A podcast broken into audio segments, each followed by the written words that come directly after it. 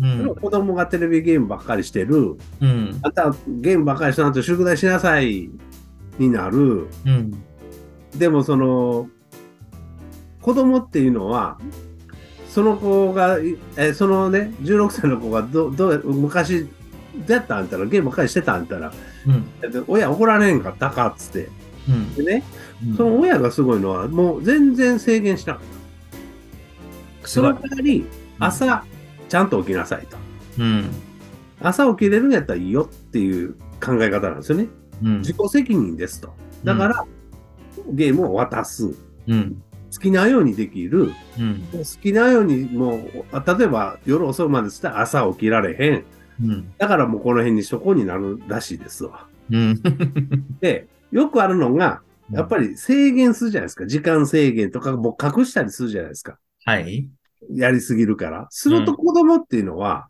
うんめちゃくちゃ下になるんですよね、大人も一緒やなそういうとこなそうよ隠されるとどうしてもしたくなる、あなるほどなとかといって自由にさしたらゲームばっかりするうんだからそこに僕うんは親子の信頼関係っていうか、うん親は子供にもうあんた信用してるよと。うんもうだ、っていうことをやられると、あ自分で制限かかんのかなっていう気はしましたね。うーんうん。だから深いなと思って、それって。まあ、親の勇気いりますよ。うんで別に、その、もうこの時間でやめなさいって言ってる。ただ、その、やら、やるべきことがおろそかになるようではダメです。ただご飯が食べないとか、はいはいお風呂入らないとか、うんうん、それはあかんと。うんやるべきことをちゃんとして、で、えーゲームしなさいと。うんそれはあなたの自由ですと。どれだけゲームしようが、どれだけ勉強しようが。うんただ困るのはあなたやでっていうう。んうん。まあなるほどなと。すると子供も考えてやるみたいです。その16歳の彼がねうん。まあそれはすごいのはすごいけどうん。その彼がおるっていうことを丹波中の人の子供たちが知り始めたらね、うん多、分、あの、学校行きたくなくて無理やり、いやいや行ってもう最悪を言うてる子供たちもいると思うんですよね。そうですね。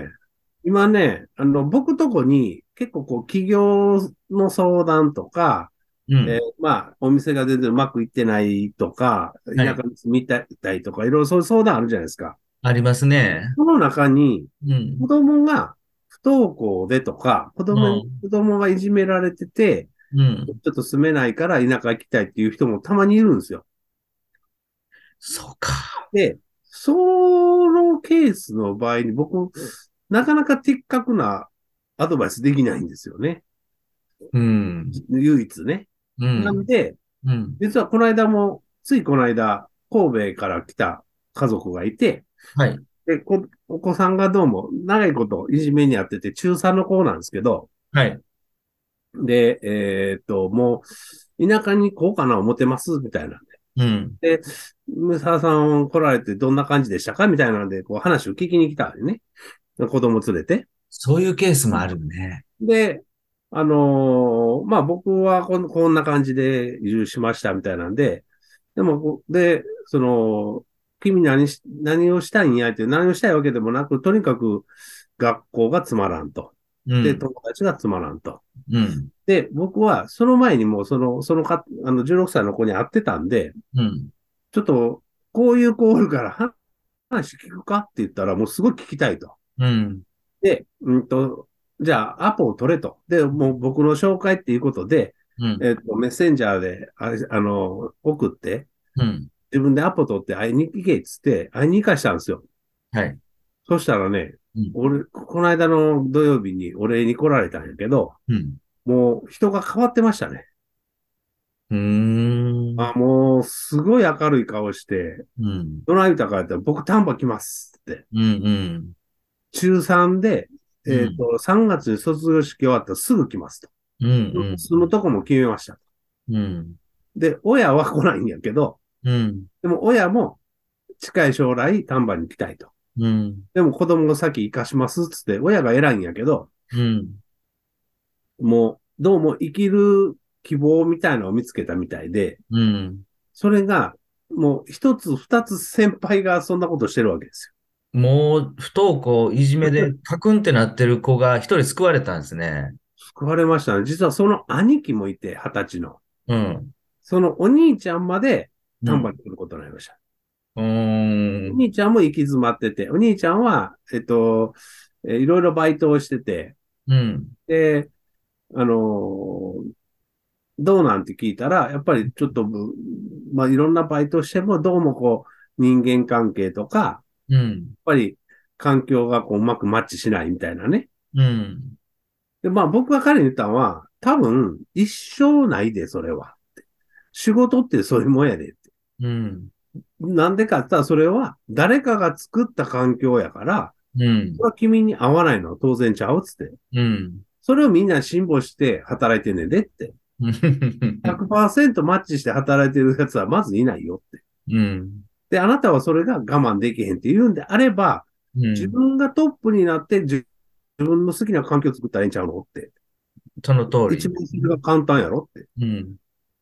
ほんなら、そうかって言ってましたけど、うん。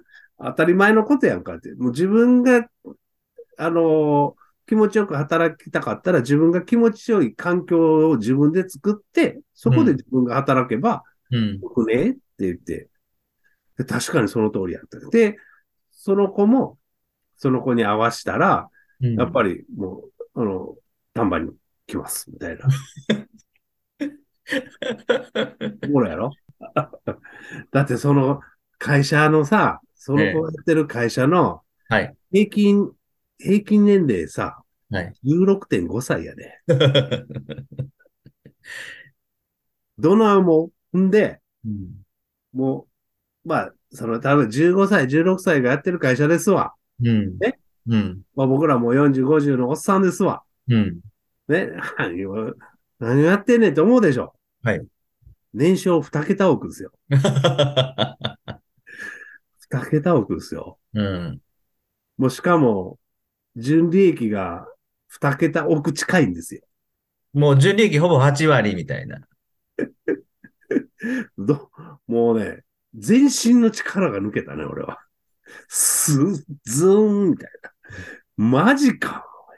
しかもこれ、あの、売上高の実績もちゃんとついてきてるっていう ね。そうそうん。う。でね、はい。一つ、そう、まあ、そう聞いて、まあ、言っても IT やからそうなるよね、みたいな。うん。ね、言ってたんよ。ほんなら、うんいや、僕、飲食店をしたことあるんですよ、みたいな。なんや て。おい、どういうことって言ったら、えっとね、何年か前に、うん。彼が考えた仕組みで、焼き鳥屋をやったらしいんですよ。はい。生うん。で、ちょっと、ちょっとこ、あんまり詳しくは聞いてないんやけど、で、うんまあ、えー、焼き鳥屋をやると、おっちゃんらがいっぱい来るかな思ったら、結構中学生とかそういう子もいっぱい来たと。おそー。の頃はお金ないからでお金いらんって言ってて、うん。お金いらんって言って返してたら、うんいつかはお金貯めて、あの、返してきよると。うん。で、また来よって、ずっとお客さんになるんや、みたいなことになってて、うん。 で、そ、それでどれぐらい売ってたんって言ったら、いや、それはでも、月1000万ぐらいですかね。俺もっと肩落ちましたけどね。 何焼き鳥屋さんの金額違いますよね。えぐないですか。えぐいね。その子は、もちろん店には行かないで。はい。家だけで。うん。で、その店を任した人がいて、で、自分、その、その、どういうやり方かわからないけど、その子が考えた仕組みで店をしたらそうなったと。ああ、なるほど。なんかさ、うん。くー、くーでしょ。ちょ、ちょっと待ってくださいよ。素直にすごいなって言えない自分が今おるんやけど、どういうことですか、これ。 若干羨ましいというか、複雑な気分なんですけど、これ、な、なんでなん、これ。使ってほしいわ、みたいな。やめてください。平均年齢上がるんで、みたいな。ほんまやね。へえ、丹波にいてはるんですね。そういうのおるんすよ。だから、その、もう今やそういう子が出てきても驚か、驚けないっていうか、まあ、うん、そそういうのは、もしもし、まあ、多分やけど、いっぱいいるんやろね。もう、そういう卵はいっぱいおって、5年後にはポコポコ出てくると。僕の理解する中では、大学生が起業するっていうのは全然わかるんですよ。はい。大学通いながら、はい。大学2年3年でもう起業ししてて、よくたまにテレビ出るじゃないですか。うん。うわ、そうでもすげえなって、大学生で。で、俺ずっともう女の子のお尻ばっかり追っかけてた時代やのに、うん。いやー、起業して、でっかい会社してって、もうごっついな思ってたけど、もっとごっついのいましたね。すごいね。うん、だからビジネスとは何ぞや、みたいなとこまで考えさせられるうん。ようで、うん。正直、結果出たら年齢なんかどうだって言うわけですよ。ということですよね。だ逆にもっとなんか年上、年いってるからって偉そうにしても全く意味がない。うん。だからちゃんと結果っていうのを出していかないといけない。うん。うん。で、うん。結果が出たら全て通ってしまうわけですよ。うん。ね。だから、高校生がゲームばっかりして遊んでて、だけやったら非難されるけど、うんで、僕この会社してますね。売上こんだけありますね。言われたら、全部肯定されてしまうじゃない ですか。倒産されるじゃないですか。うん。だからその辺なんですよね。やっぱり結果っていうのは大事だし、うん。今はそれだけ、うんと、家の中にチャンスは転がってるんですよね。